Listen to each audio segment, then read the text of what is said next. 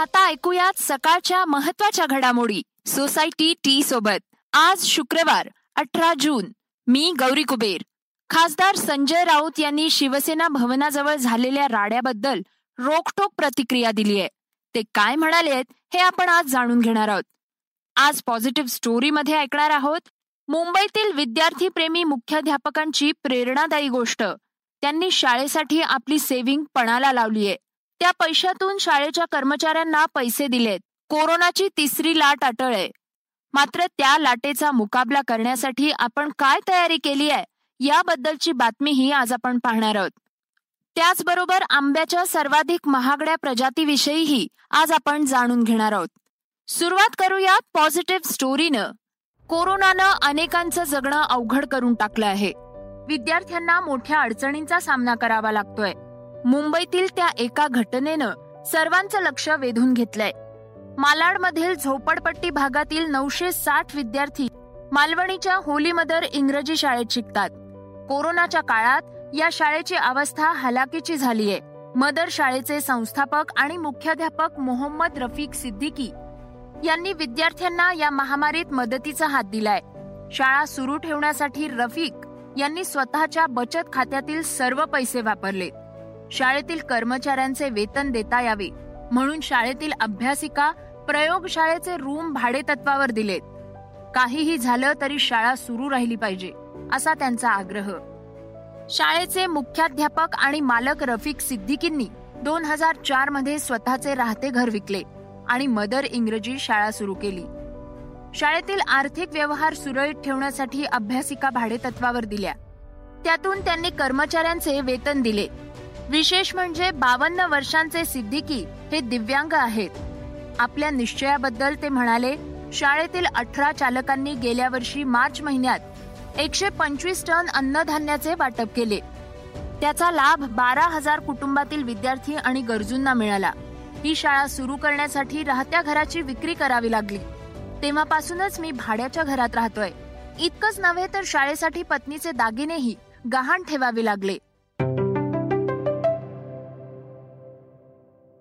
खासदार संजय राऊत यांनी शिवसेना भवनाजवळील वादावर प्रतिक्रिया दिली आहे. ते काय म्हणाले आहेत पाहूया. शिवसेना भवनाजवळ झालेला हल्ला सध्या चर्चेचा विषय आहे. त्यावर राऊत यांनी शिवसेना भवनावर हल्ला करण्याची हिंमत कोणाची नाही असं म्हटलंय. शिवसेना भवन महाराष्ट्राच्या अस्मितेचं प्रतीक आहे. त्यामुळे कुणी वेगळ्या प्रकारे वागण्याचा प्रयत्न करत असेल तर त्याला शिवसेना स्टाईलनं उत्तर दिलं जाईल. दोन दिवसांपूर्वी शिवसेना भवनाजवळ शिवसैनिक आणि भाजपा कार्यकर्त्यांमध्ये बाचाबाची झाली. त्यावर त्यांनी आपलं मत व्यक्त केलंय.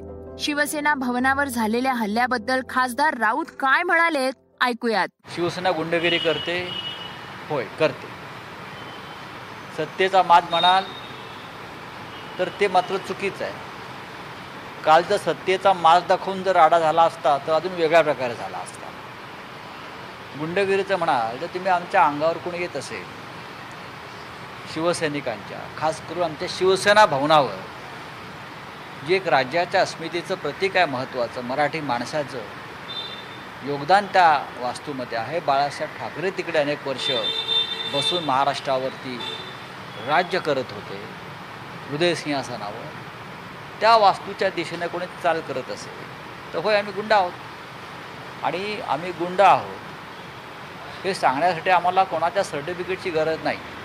वी आर सर्टिफाईड महाराष्ट्राच्या अस्मितेच्या बाबतीत हिंदुत्वाच्या बाबतीत आम्ही सर्टिफाईड गुंड आहोत. ही गुंडगिरी मराठी माणसाने केली केंद्राविरुद्ध त्यावेळेला म्हणून मुंबई महाराष्ट्रात राहिली. ही गुंडगिरी आम्ही करत राहिलो.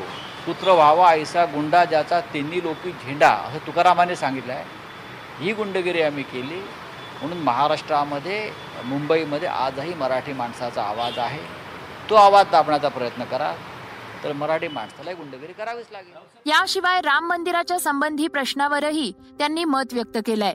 राम मंदिराबाबत सामनात काय लिहिलंय हे नीट वाचलं का? जे आरोप झाले त्याची चौकशी करा.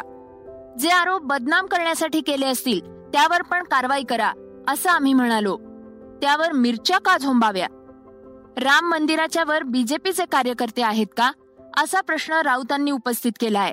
एक प्रेमानं भरलेला कप त्या जुन्या फोटो अल्बमसाठी ज्याची आज सहजच आठवण झाली. ज्याच्या जीर्ण पानांमधून पुन्हा निघून आलेत जुन्या पुराण्या आठवणींचे घोट जे घेतले की एक आनंद होतो. वाटतं की आठवणींमधूनच तर भेटीगाठी पुन्हा जिवंत होतात. मग आजच का नाही? पूर्ण करूया त्या जुन्या फोटो अल्बमचा कप. सोसायटी चहा एक कप प्रेमाचा.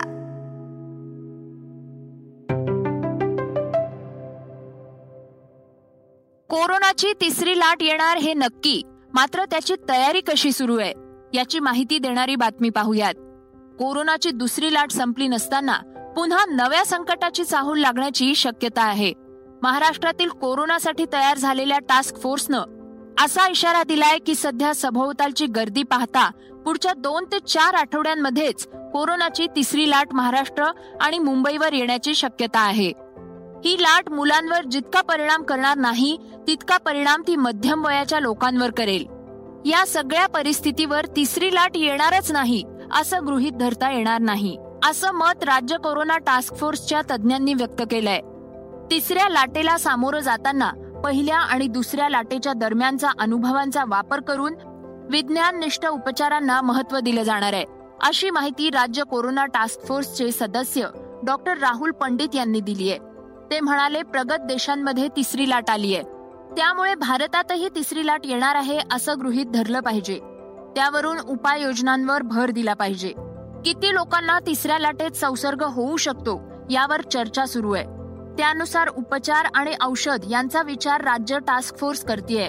तशा सूचनाही यंत्रणेला देण्यात आल्या आहेत. मार्च दोन हजार वीसमध्ये टास्क फोर्सनं पहिला प्रोटोकॉल सरकारला सुचवला होता. त्यानंतर आता दोन अनुभवांवरून तिसऱ्या लाटेसंदर्भात अभ्यास आणि उपचार पद्धती सुचवल्याचंही पंडित यांनी स्पष्ट केलंय. एल्गार परिषदेशी संबंधित महत्वाची घटना आता समोर आली आहे ती काय आहे हे आपण पुढील बातमीतून जाणून घेणार आहोत. एल्गार परिषद प्रकरणात डिजिटल पुरावे प्लांट केल्याचा अमेरिकन फॉरेन्सिक कंपनीनं केलेला दावा तथ्यहीन आहे. असा युक्तिवाद एनआयएच्या वतीनं मुंबई उच्च न्यायालयात करण्यात आलाय. या प्रकरणातील आरोपी प्राचार्य सोमा सेन आणि अभ्यासक रोना विल्सन यांनी आर्सेनल कन्सल्टिंग या कंपनीच्या दिलेल्या अहवालाचा आधार घेतलाय आणि त्याच्याद्वारे कोर्टात याचिका दाखल केली आहे पुणे पोलीस आणि एनआयनं डिजिटल पुरावे हॅकर्सद्वारे आरोपींच्या लॅपटॉपमध्ये प्लांट केले. असं या अहवालात नमूद केलंय. मात्र एनआयच्या वतीनं अतिरिक्त सॉलिसिटर जनरल अनिल सिंग यांनी याचं खंडन केलंय. केवळ खटल्यात विलंब व्हावा म्हणून अशी याचिका करण्यात आली आहे या प्रकरणात आरोपपत्र दाखल झाले आहे. त्यामुळे याचिकेत केलेले दावे तथ्यहीन आहेत. त्याची दखल घेऊ नये. आरोपपत्रात त्याचा उल्लेख नाही. असंही त्यांनी सांगितलंय. क्राईम क्षेत्रात एन्काउंटर स्पेशालिस्ट म्हणून प्रसिद्ध असणाऱ्या प्रदीप शर्मा यांना अटक करण्यात आली आहे. याबद्दलची अधिक माहिती घेऊयात. एनआयनं प्रदीप शर्मा यांना अटक केली आहे. सकाळपासूनच त्यांच्या घराची झडती घेण्यात आली. शेवटी त्यांना अटक करण्यात आली. याच सोबत संतोष शेलार आणि मनीष या दोघांनाही ताब्यात घेण्यात आलंय. या तिघांनाही एनआयएच्या विशेष न्यायालयानं अठ्ठावीस जून पर्यंत एनआयए कोठडीची शिक्षा दिली आहे. मनसुखच्या हत्येत हे तिघही प्रत्यक्ष सहभागी असल्याचा दावा एनआयएनं कोर्टात केलाय. निवृत्त असूनही प्रदीप शर्मा यांच्याकडे सचिन वाझेप्रमाणेच एक रिव्हॉल्व्हर सापडल्याचा दावा एनआयएनं कोर्टात केल्याची माहिती मिळाली आहे त्यानंतर विशेष कोर्टानं या तिघांना एनआयए कोठडीत पाठवलंय. एनआयएच्या दाव्यानुसार मनसुखच्या हत्येमध्ये प्रदीप शर्मा आणि सचिन वाझे थेट संबंधित होते. याशिवाय अनेक जण मनसुख हत्येच्या कटाच्या वेळी सचिन वाझे आणि प्रदीप शर्मा यांच्या संपर्कात होते. सचिन वाझेच्या घरी जशी पिस्तूल सापडली तशीच पिस्तूल प्रदीप शर्मा यांच्या घरी सापडली आहे याचा परवाना संपलेला असल्याची माहिती समोर आली आहे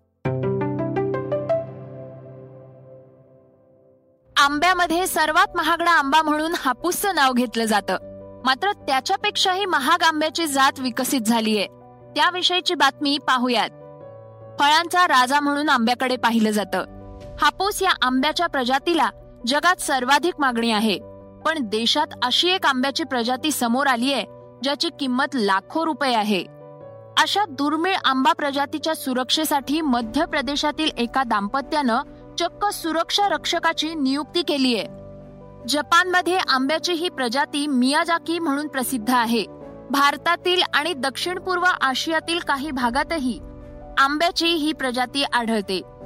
मध्य प्रदेशात एका दाम्पत्यानं ही आंब्याची प्रजाती जतन करून ठेवलीये. या दाम्पत्याला एका ट्रेनमध्ये प्रवासाच्या दरम्यान एका व्यक्तीनं या आंब्यांचं वाण दिलं होतं. त्यानंतर त्यांनी त्याची जपणूक करून मोठी आमराई फुलवलीये. या दाम्पत्याच्या माहितीनुसार या आंब्याला जापानीत ताईनो नो तामागो म्हणजेच सूर्याचं अंड म्हणून ओळखलं जातं.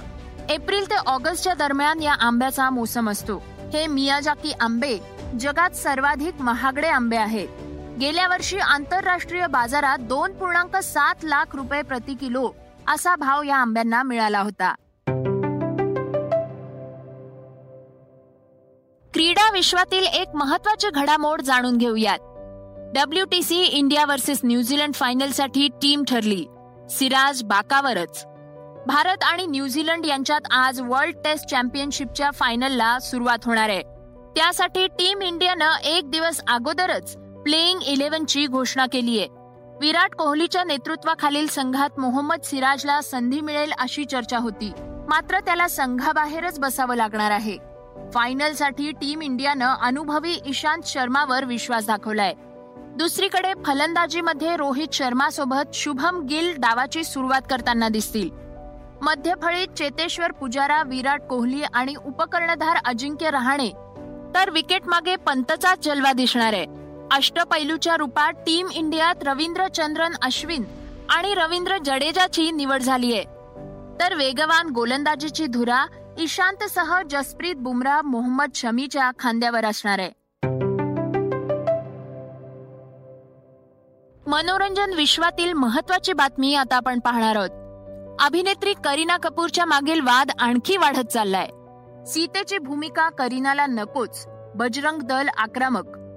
बॉलिवूडची अभिनेत्री करीना सीतेची भूमिका करणार असं कळताच वादाला सुरुवात झाली आहे आता त्या वादात नागपुरातील बजरंग दलाची भर पडली आहे त्यांनी करीनाच्या नावाला विरोध केलाय.